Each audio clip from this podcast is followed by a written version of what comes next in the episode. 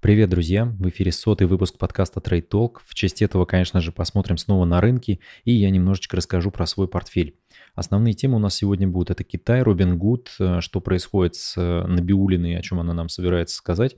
А, США взялись за криптовалюты, и самые богатые россияне у нас становятся только еще богаче. Портфели я вам все показывать не буду. Сегодня посмотрим на мой долларовый портфель, но я о нем много пишу в телеграм-канале. Подписывайтесь на телеграм-канал обязательно, потому что я вижу, что количество подписчиков на ютубе, оно в два раза превышает количество подписчиков в телеграме. Друзья, обязательно туда зайдите. В телеграм-канале я много и часто пишу о ситуации на рынке и что я думаю по этому поводу. Ну, давайте, наверное, начнем, как обычно, с индекса S&P 500. На прошедшей неделе, э, которая у нас уже завершилась и новая началась, да, мы видим, что индекс э, штурмовал очередные all-time high и потом немножечко корректировался. Ну, вот несколько недель подряд уже происходит одна и та же ситуация. Мы э, трогаем как бы all-time high вершину, потом идет коррекция, и потом все вот так вверх мы и двигаемся. Конечно, если смотреть исключительно на 5 дней, то какой-то боковой тренд и даже немножечко мы пошли вниз.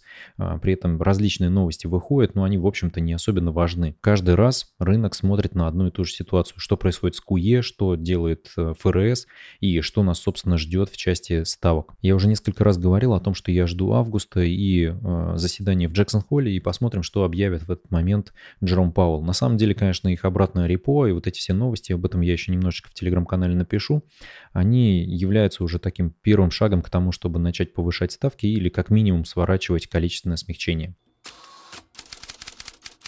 Ну, об этом мы еще поговорим, но давайте, конечно, перейдем к основной теме, которая волновала многих инвесторов на, в этом году. Это, конечно, ситуация с Китаем. Про Китай многие говорили о том, что, в принципе, вообще про развивающиеся рынки, один из которых крупнейший, конечно, это Китай, следом идет у нас э, Индия, Бразилия, Таиланд и все остальное, да, но вот Китай всегда стоял на первом месте, и про него в прошлом году многие говорили, что посмотрите, как восстанавливается китайская экономика, и, конечно же, китайский рынок должен идти вверх. Если мы с вами начнем смотреть, что происходило в прошлом году, ну, там, конечно, индексы как-то шагали. И у меня здесь выведен на экране, вы видите индекс Hang Tech Index. Здесь, э, собственно, представлены 100 технологических компаний, которые торгуются на бирже в Гонконге. Большая часть из них, конечно же, есть в виде ADR, э, представлены на бирже, на, на Нью-Йоркской. И, в общем, тут много можно рассуждать о том, что что вообще такое, конечно, китайские акции, потому что если вы полезете в структуру собственности этих юрлиц, э, бумагами которых вы владеете, вы сильно ужаснетесь и поймете, что, в общем-то, схема похожа на какой-то скам, но в этом скаме, в общем, участвует весь мир, крупные хедж-фонды, и ничего страшного, все, в общем, вкладываются. И проблема пришла откуда не ждали, да, в общем, от коммунистической партии Китая, которая вдруг решила начать регулировать некие сектора экономики. О чудо, коммунисты занимаются регулированием. Никогда такого не было, и вот опять. Да, и тут я специально вывел два графика. Первый – это как раз-таки э, Tech Index, этот э, компания, которая торгуется в Гонконге, 100 компаний. Мы видим с вами, да, что потери с начала года 19,95, практически 20%. И ради интереса вывел сюда котировки э, акций компании Tal Education. А, потому что напомню, что последняя, конечно, разборка у китайского правительства была с рынком а, электронного образования и, в принципе, дополнительного образования. А, здесь многие связывают, конечно же, это заход регулятора на эту поляну ровно с одной вещью. Замедление роста населения Китая, и в целом, конечно же, весь рост экономики Китая, он заключался в том, что они все больше и больше населения вовлекали в экономические процессы. Сейчас все настолько остановилось, что они разрешили иметь третьего ребенка в семье.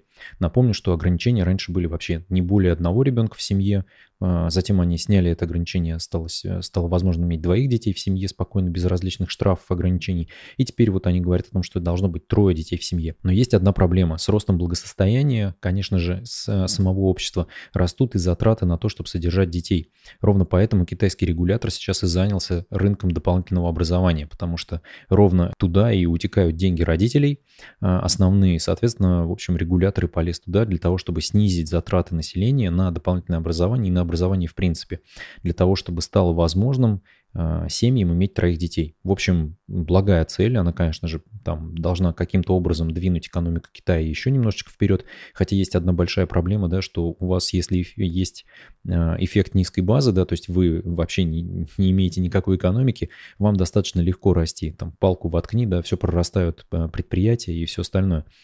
У Китая экономика достаточно большая, поэтому здесь достаточно, будет очень сложно обеспечивать такой же рост, который был у Китая в предыдущие 20 лет. Да, это практически будет невозможно.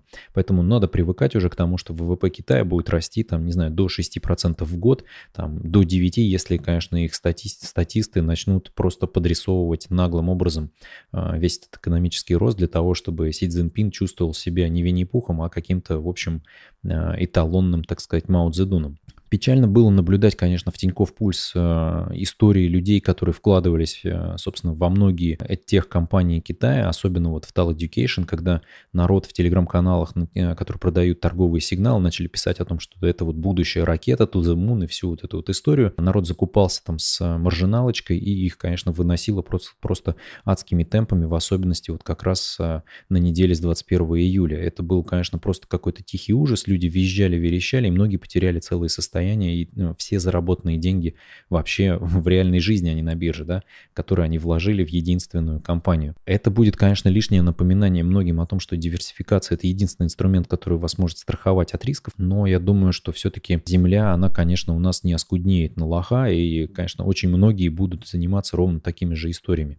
Я не имею в виду, что вы должны как-то держаться подальше конкретно от компании Tal Education. Нет, я говорю о том, что э, вот эта история с доверием каким-то анонимным телеграм каналам, особенно если вы у них покупаете сигналы за 3-4 тысячи рублей в месяц подписки некой, в которой вы не видите никакого трек-рекорда э, человека или там группы аналитиков, у которых вы что-то покупаете, потому что нарисовать любые цифры можно э, обратным счетом, что, собственно, и происходит сейчас в Телеграме. И это, мне кажется, основная проблема. То есть у нас нет каких-то лидеров мнений, которым можно доверять. В основном у нас люди ведутся на всякого рода такой скам. Ну, собственно, мы видим с вами, что происходило с э, пирамидой Финика.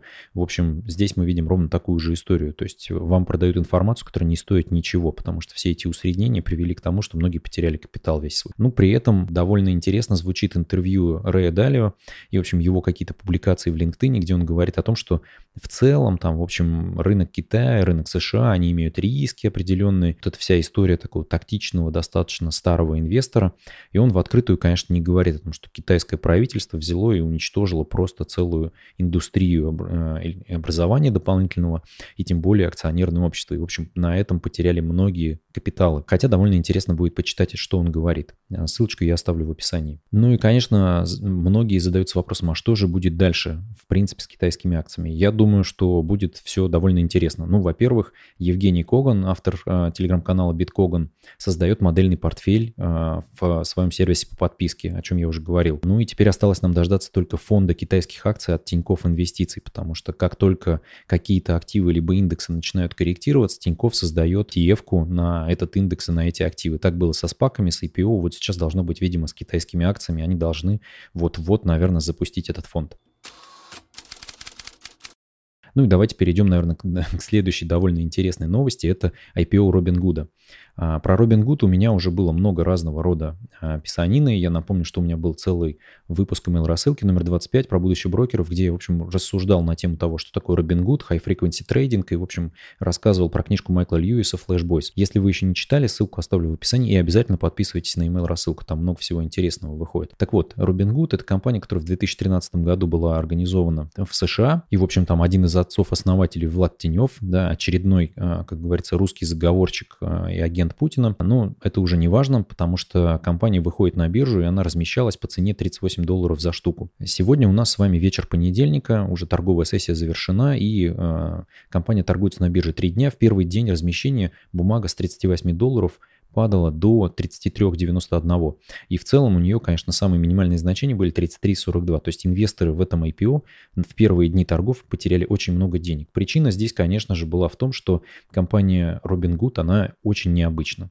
Ну, во-первых, они зарезервировали четверть акций, которые размещались на бирже под ритейл-инвесторов. И многие ритейл-инвесторы покупали именно в приложении Robinhood эти акции. И там были как раз-таки ограничения в виде того, что если вы раньше, чем, э, чем через 30 дней после размещения продадите бумагу, то в новых размещениях в Robinhood вы в приложении Robinhood вы участвовать не сможете. Обычно, конечно же, а, при первичных размещениях большие пакеты акций резервируются под крупных институциональных а, инвесторов, фонды, там, инвестиционные банки и все остальное.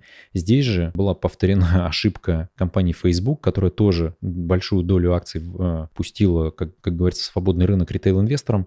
Ритейл-инвесторы у нас такие умные ребята, что они, в общем, бумагу очень быстро могут опускать в, вниз, таптывать ее в пол, что, собственно, у нас и произошло. Но обратите внимание, проходит три дня, бумага начинает восстанавливаться. В целом, конечно, она может и восстановиться, пойти там и даже выше, но мне кажется, это очень хороший сигнал для всех о том, что IPO это перегретая история, и на этом мало кто может заработать на самом деле. А те, кто зарабатывают, они в целом, скорее всего, вам просто рассказывают и рисуют какие-то графики. Потому что я уже говорил в выпуске про IPO о том, что, конечно, IPO, если смотреть на фонды, которые или индексы, которые есть, да, вот Ренессанс IPO индекс, о котором я рассказывал в выпуске про IPO, он показывает, в общем-то, доходность ниже рынка. Поэтому для рядового инвестора, конечно, IPO грозят безумными рисками, и при этом они э, не обязательно дадут вам доходность, которую дает даже просто вложение в индексный фонд, самый дешевый с точки зрения комиссии, например, VOO. Тем более было интересно, конечно, что менеджер Тиньков э, написал мне о том, что, смотрите, мы налили нашим инвесторам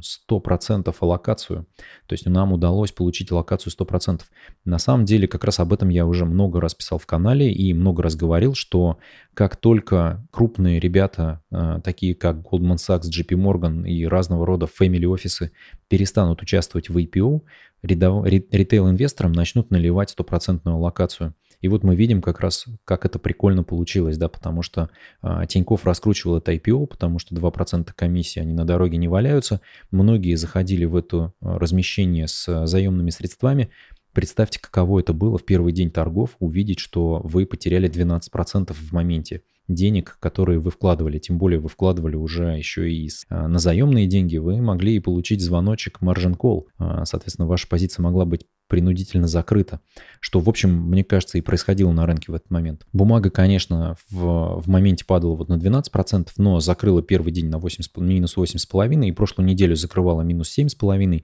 Сейчас мы видим, что она уже практически отбила все падение, но как раз за эти три дня, скорее всего, всех ритейл-инвесторов со слабыми нервишками, в общем, из бумаги и вытряхнули. Ну, так или иначе, с этим размещением можно, конечно, поздравить фаундеров компании, потому что они вышли на достаточно хороших ценах, акциях э, из актива. И, в общем, 15% акций были зарезервированы под менеджментом, опционные программы и все остальное. И у э, менеджмента компании не было ограничений на продажу, на никакого локап периода, ничего. То есть они тоже могли в первый же день распродать все свои пакеты. Тем более, понимая всю кухню компании, они, конечно, могли многие немножечко струхнуть, сдать нервы, подумать о том, что американский регулятор тоже может в какой-то момент взяться за компанию, потому что в целом э, этот брокер выглядит только таким хорошим и пушистым, для частных клиентов, да, для клиентов своих, ровно потому, что можно торговать без комиссии. На самом деле, все, что делает компания, она занимается геймификацией такой э, инвестиций, да, то есть трейдинга скорее, даже не инвестиций. То есть пытается всяким, всякими способами завлечь вас, совершать больше сделок, потому что каждая сделка на самом деле компании приносит прибыль.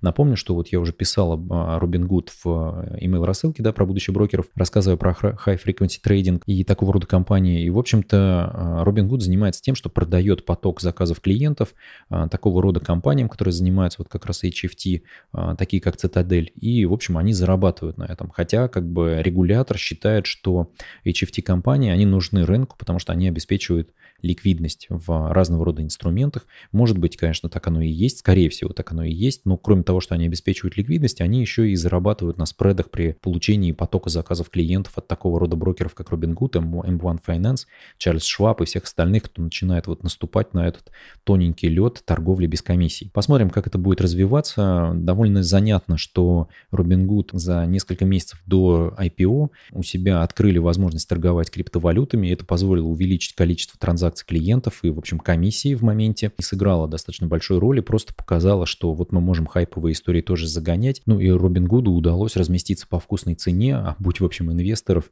и встряхнуть немножечко рынок. Ну, основатели Робин Гуда стали миллиардерами, наверное, уже в моменте. Даже я имею в виду не от того, что они владеют активами, а от того, что они уже обкэшились. Ну вот давайте про миллиардеров и поговорим. Bloomberg в очередном своем исследовании опубликовали вот Bloomberg Billionaire Index, где, в общем, показывают список а, состояния 500 самых богатых э, людей на планете.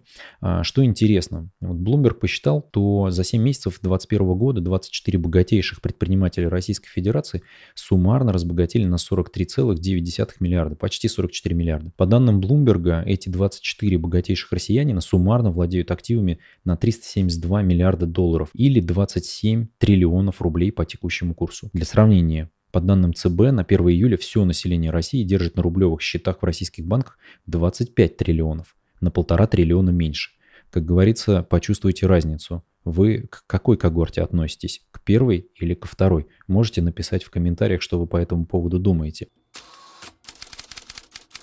А тем временем Набиулина рассказала о том, что вот у обычных россиян из второй группы есть недостаток доверия для понимания шагов Центрального банка. Речь, конечно, пойдет про инфляцию, о том, что таргетировать они будут более низкие значения 2 или 3 процента, и все это очень печально может отразиться на рынке, там, я имею в виду недвижимость, потому что как только центральному банку нужно будет закрутить э, гаечки, им придется повышать ставку. Напомню, что драйвером одним из основных э, роста рынка недвижимости была льготная ипотека. Скорее всего, правительство не будет активно субсидировать э, дельту между ставкой центрального банка и льготной ипотекой, и льготная ипотека тоже немножечко подорожает. Это позволит охладить рынок недвижимости. Есть много мнений о том, что будет происходить с недвижимостью в ближайшее время, что вот как только у нас начнется рост ставок, там начнется снижение спроса и все остальное, скорее всего, да, все правы о том, что какая-то коррекция на рынке недвижимости должна быть. Но мы сбрасываем со счетов один простой факт, что инфляция очень сильно раздула цены в принципе на все. А, зарплаты россиян, конечно, за этим не поспевают. И тут ну, мы имеем с вами в том числе Дом РФ и разные другие крупные структуры, которые работают на этом рынке. Поэтому здесь можно говорить о том, что а, разного рода манипуляциями заниматься какие-то крупные акулы бизнеса в России будут. Ну, там, бизнеса или государства, тут непонятно, да. Поэтому тут э, еще бабушка надвое сказала, будет ли падать у нас недвижимость или она, в общем, застынет, но она уже в целом упадет в долларе, да, потому что кто знает, чем у нас будет заниматься еще правительство и центральный банк, может быть, еще процентиков на 20 рублей опустят, тогда, в общем, эти цены на недвижимость не будут казаться нам такими уж высокими. Тем временем, если говорить про стройку и инфраструктуру, в США разгорается довольно интересная история инфраструктурная сделка, в которой, в рамках которой уже идут разговоры о налогообложении криптовалютных операций. Соответственно, многие криптотрейдеры об этом особенно не парились, теперь париться придется. Цель, конечно, простая достаточно, как топор, собирать 25, 25 миллиардов долларов с криптотрейдеров для того, чтобы профинансировать э, дыру в бюджете в объемом от 550 миллиардов до 1 триллиона долларов на инфраструктурную программу, которую анонсировал Джо Байден. Получится это сделать или нет, но мне кажется, факт налицо, что американское правительство начинает признавать, что криптовалюты это один из финансовых э, активов. Вами сейчас констатировать, что идет просто легализация криптовалют на рынке. Ну и если говорить про Interactive Brokers, давайте сейчас как раз посмотрим на мой портфель долларовый. Я о нем часто пишу в Телеграме.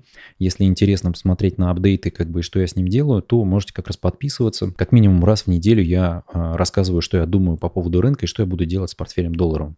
В следующем выпуске обязательно поговорим про рублевый. Здесь вы видите как раз-таки график доходности портфеля, начиная с начала года, э, где вы видите, в общем, что индекс S&P 500 меня, в общем, ударными темпами обыгрывает, потому что он умеет доходность как раз в районе там 18%, 12%, да, у меня портфель дает доходность в районе 12%, но в нем достаточно большая доля кэша, то есть вот мы, вы видите внизу табличку, акции занимают 44%, рейты 26% и кэш 29,32%.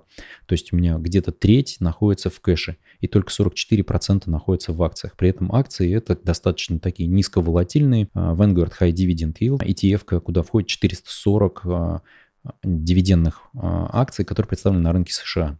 Многие из них, больше трети, они входят в индекс S&P 500. Я уже писал в телеграм-канале о том, что я стараюсь уйти от э, единичных акции, от вложений в единичные акции на американском рынке, а, несмотря на то, что это достаточно удобно выполнять в России, потому что у нас есть питерская биржа, и мы имеем льготу на долгосрочное владение акциями, то есть по прошествии трех лет вы не заплатите налоги с роста капитала, если будете продавать. Но, в общем, у меня цели немножечко другие, я о них там в Телеграме писал кратенько, сейчас говорить не буду, мы об этом, может быть, еще подробно сделаем какой-нибудь выпуск или стрим. В целом, я не вкладываюсь в сильно рискованные инструменты, хотя они у меня в портфеле в том числе присутствуют. Давайте пройдемся сверху вниз – какие идеи у меня здесь есть. Начнем с единичных акций. Это, конечно, компания Intel. Я, в общем, сейчас имею проблемы с этой позицией. Да, у меня потери составляют 13,81%. Ничего страшного. Я уже писал о том, что планирую увеличить вдвое сейчас это вложение в компанию Intel. Потеря моя уменьшится. Ну, я просто верю в бизнес компании Intel. Тем более, что правительство США планирует дополнительно 52 миллиарда потратить как раз-таки на индустрию производителей чипов. А, какая-то часть из этого должна попасть в лапы компании Intel. Ну и тем более, я думаю, что вы видели этот ролик, который я постил в Телеграме, о том, что на самом-то деле Intel, в общем, уже имеет у себя тоже достаточно хорошие а, технологии производства процессоров. Мы все говорим там про нанометры, да, а всего лишь нужно было заняться брендингом, тем, чем занимаются AMD и все остальные компании.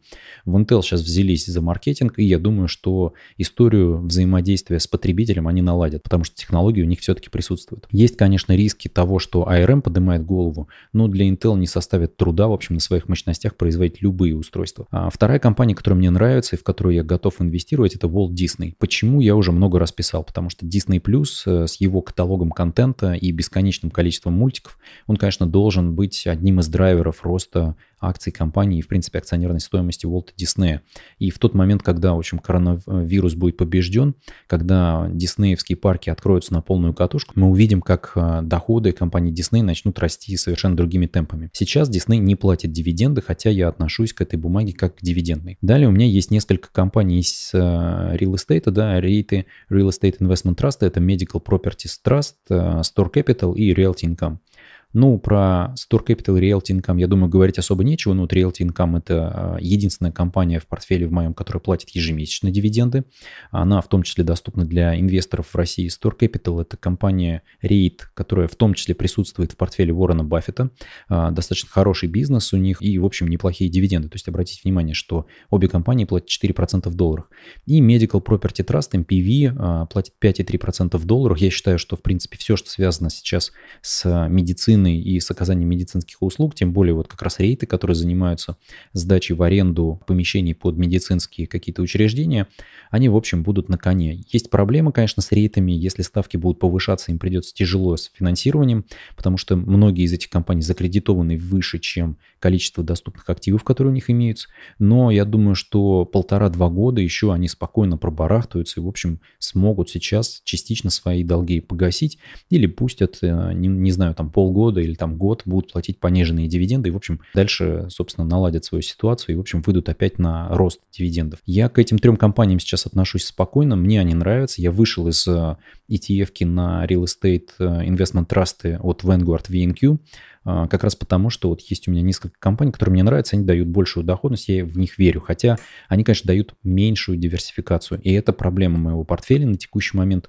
но я думаю, что еще не до конца отыгранная история с value компаниями на рынке. Я думаю, что она еще продолжится у нас, и как раз мы увидим, что здесь есть еще потенциал достаточно серьезный capital гейна, поэтому я в них посижу и подожду. Следующая ETF это XLE, это а, ETF на сектор Energy а, из индекса S&P 500. В общем, она тоже дает 4,2% дивидендную доходность. Здесь мы помним все наши компании, которые входят в S&P 500 в сектор энергетики. Это Chevron, Exxon, Occidental Petroleum и все остальное. И, в общем, здесь ничего, ничего непонятного, как бы, я думаю, что много раз писал и говорил о том, что нефть у нас в этом году на достаточно хорошем счету, имеет все возможности выйти на отметку 80 долларов за баррель, может быть, даже и выше. И компании энергетического сектора в этом отношении будут, конечно, чувствовать себя достаточно хорошо. А, эта проблема будет для США 80 долларов за баррель, но так или иначе, я думаю, что эту отметку мы возьмем в этом году. И до этого я продержу, конечно, эту позицию, и как только мы как бы за эту отметку выйдем, скорее всего, позицию буду закрывать. Следующая позиция, самая крупная у меня, это Vanguard High Dividend Yield – а, ETF VYM. Здесь я уже также и в Телеграме писал, и много у меня было роликов разных, но я думаю, что я какой-то один выпущу, наверное, может быть, еще дополнительно расскажу. Дивидендная ETF, дивидендная доходность сейчас 2,8 по данным Yahoo Finance, по данным Interactive Brokers в районе 3% дивидендная доходность будет по итогам года. И здесь вы видите, что есть а, очень маленький прирост а, стоимости, потому что я закупался на достаточно большие объемы, то есть у меня в среднем закупка была на 5% от моего портфеля, где-то 5-6, то есть где-то 4 закупки было за последнее время. Собственно, поэтому у меня такой небольшой доход, да, потому что моя цена уплаченная 102,81 доллара, текущая цена сейчас 105,35. При любой возможности просадки я, конечно, вот э, свой кэш, который у меня заготовлен, почти 30% буду вкладывать в эту ETF, потому что у меня одна из основных идей сейчас это отказаться от большого количества инструментов, выйти на какое-то минимальное количество, потому что в том числе отчеты а, по итогам года в налоговую, они, в общем, немножечко напрягают. Следующая ETF PFF, да, это ETF от компании BlackRock, куда входят привилегированные акции разного рода суборды и все остальное. То есть, в принципе, эта ETF, это вот такой а, аналог депозита, да, где мы имеем дивидендную доходность 4,5%, и это один из инструментов, второй инструмент в портфеле, который платит дивиденды ежемесячно, что, в общем, позволяет иметь определенный приток наличности, который можно вкладывать, в общем, в нечто другое. Позицию по iPay, пока я, в общем, готовил этот ролик, я уже закрыл, она у меня на нуле. И следующие две позиции это IGV и XLK. XLK – это сектор а, технологический а, индекса S&P 500, куда, в общем, не входит компания Amazon. Я об этом писал уже в, в телеграм-канале, что Amazon – это компания, которая входит в, в сектор а, потребительских товаров, потому что, в общем, ими торгует. И IGV – это ETF на сектор производителей софта. Я, в общем, так как сам выходец из IT, в этот э, сектор верю, несмотря на то, что он сейчас достаточно сильно перегрет, но в долгую я какую-то долю портфеля, там 1-2% в этой ETF буду держать. То есть с, э, с ростом портфеля я буду докидывать деньги в эту ETF, и, в общем, буду ее как-то у себя в портфеле держать, так же, как XLK пока что. А, видите, здесь э, пока еще мы имеем рост в районе 7-9% да, по обоим этим позициям. Но если они превысят, конечно, 15-20, 20, я подумаю над, над э, закрытием, потому что оно начнет тогда превышать допустимый объем в моем портфеле ну или хотя бы частичной продажей. Про iPay я уже писал. А, тут на днях вышли новости о том, что а, eBay отказывается от PayPal а окончательно. Конечно, PayPal пострадал на 10%, и ETF iPay тоже начала падать. В общем, а, это история давнишняя, о которой все знали, и тут новостей особых не было для тех, кто следил за компанией PayPal, поэтому я, в общем, отчасти выходил из IP, потому что там PayPal занимает достаточно серьезную долю. ETF интересна, но она имеет у себя внутри очень мало компаний, плюс она не особенно ликвидная и не особенно имеет много объемов у себя под управлением, поэтому, конечно, на нее пока что смотрю, облизываюсь, если рынок начнет корректироваться, буду заходить, мне интересно, потому что а, рынок а, разного рода электронных платежей платежей, он будет только расти и развиваться. Мы видим это по тому, как как раз-таки бесконтактная оплата развивалась в России и, в, и до пандемии, и сейчас в период пандемии, и это будет только двигать э, все вперед. Плюс мы, если увидим легализацию криптовалют,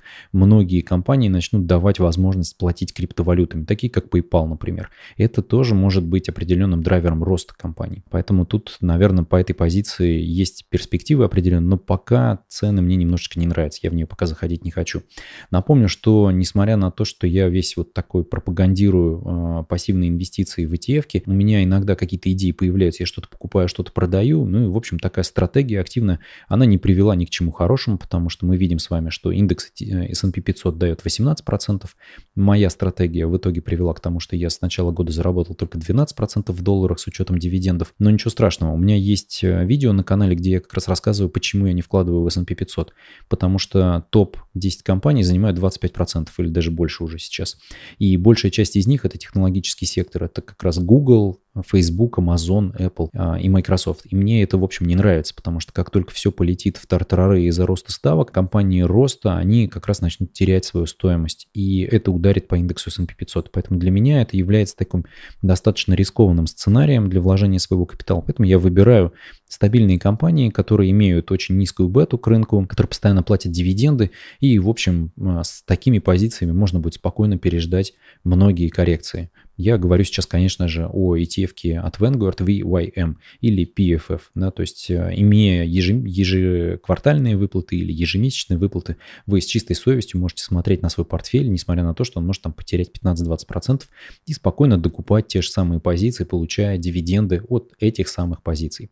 В общем, у меня такая стратегия, она как бы нацелена не на то, что я до конца года что-то должен там заработать, чтобы купить себе Porsche Cayenne. Нет, ни в коем случае. Я целюсь, конечно, в достаточно долгий горизонт, посмотрим, посмотрим, что из этого получится. Если у вас какие-то вопросы есть, обязательно задавайте их в комментариях, ставьте лайки видео, если оно вам понравилось, обязательно подпишитесь и нажмите на колокольчик, чтобы не пропускать новые выпуски. Ну и напомню, что, конечно, есть еще телеграм-канал и email рассылка. Подписывайтесь на них также. Удачи вам в инвестициях и до новых встреч.